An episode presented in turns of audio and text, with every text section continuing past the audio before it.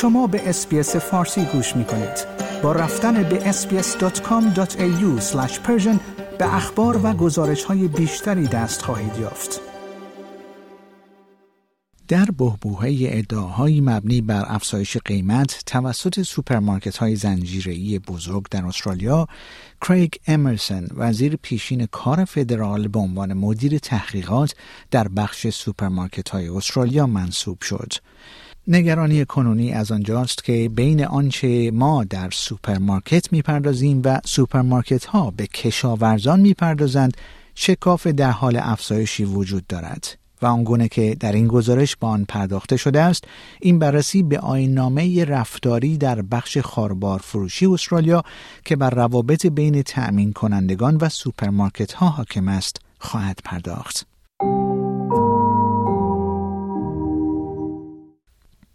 نگرانی ها در مورد شکاف موجود بین قیمت های سوپرمارکت ها و آنچه کشاورزان استرالیایی به آن دست پیدا می کنند افزایش یافته است این نگرانی حتی در زمانی که بزرگترین شرکت های فعال در حوزه خاربار فروشی خبر از سود میلیارد دلاری خود در سال 2023 دادند شدت پیدا کرده است. دیوید لیتل پراود رهبر حزب ملیگرایان در استرالیا خواستار انجام یک بررسی مستقل پیرامون ترتیبات مربوط به قیمتگذاری بین کشاورزان و بخش سوپرمارکت های استرالیا شده است. او می‌گوید در حالی که مجلس سنا در نظر دارد از ماه فوریه به بررسی های سوپرمارکت بپردازد کمیسیون رقابت و مصرف کننده استرالیا نیز می‌تواند در بررسی نابرابری ها در حوزه قیمت ها مؤثرتر باشد. When you see sheep and beef prices dropping by 70% but only dropping at 8% at the checkout, when you're seeing zucchini getting farmers getting two dollars twenty a kilogram, but they're charging six dollars fifty. They're cleaning up, and they're cleaning up at the expense of farmers, and they're cleaning up at expense of the consumer. What we're saying is we just want fair prices from the paddock to your plate with transparency and fairness, and the people to do that should be the ACCC. این در حالی است که دولت استرالیا به تازگی خبر از انجام بازنگری در آیننامه رفتاری در صنعت مواد غذایی و خاربار فروشی به رهبری کریگ امرسن وزیر سابق فدرال داده است.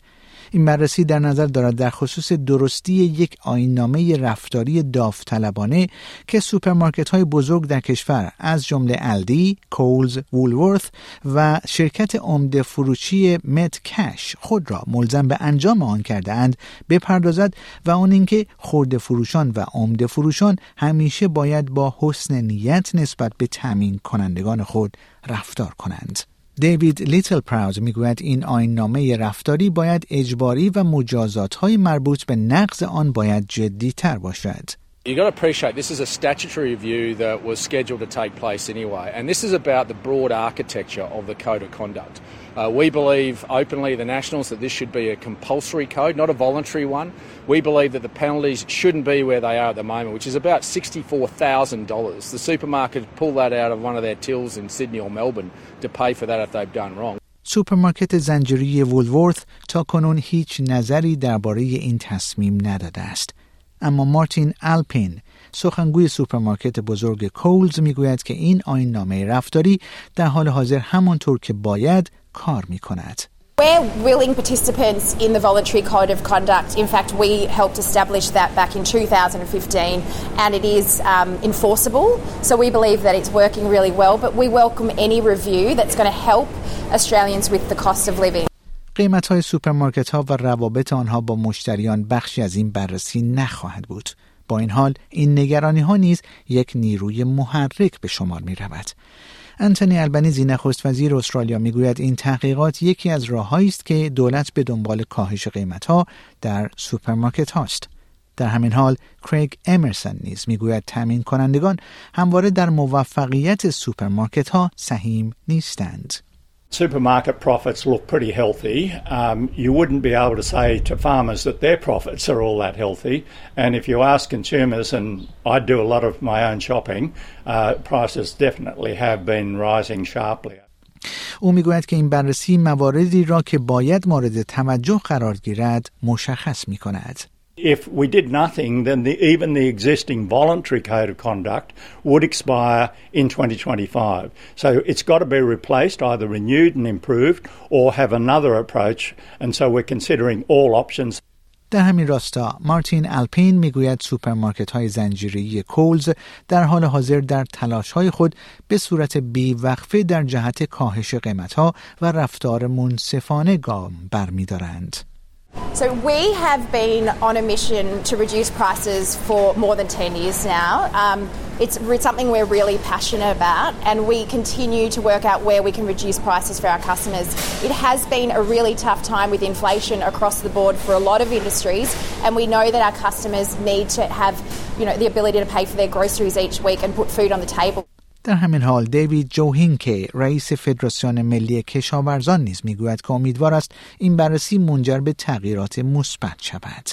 What we don't want to see is just another inquiry that carries recommendations that aren't acted on. We have had inquiries into the grocery sector before. There has been some very strong recommendations come out that if we're adopted, we wouldn't be having this discussion today.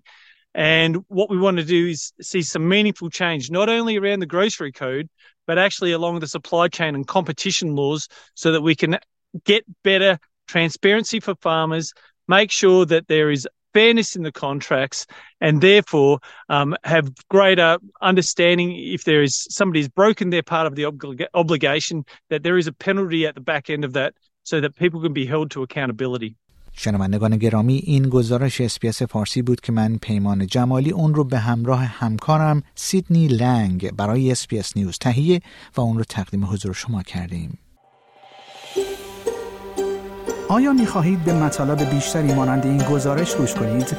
به ما از طریق Apple Podcast، Google Podcast، Spotify یا هر جای دیگری که پادکست های خود را از آن می گیرید گوش کنید؟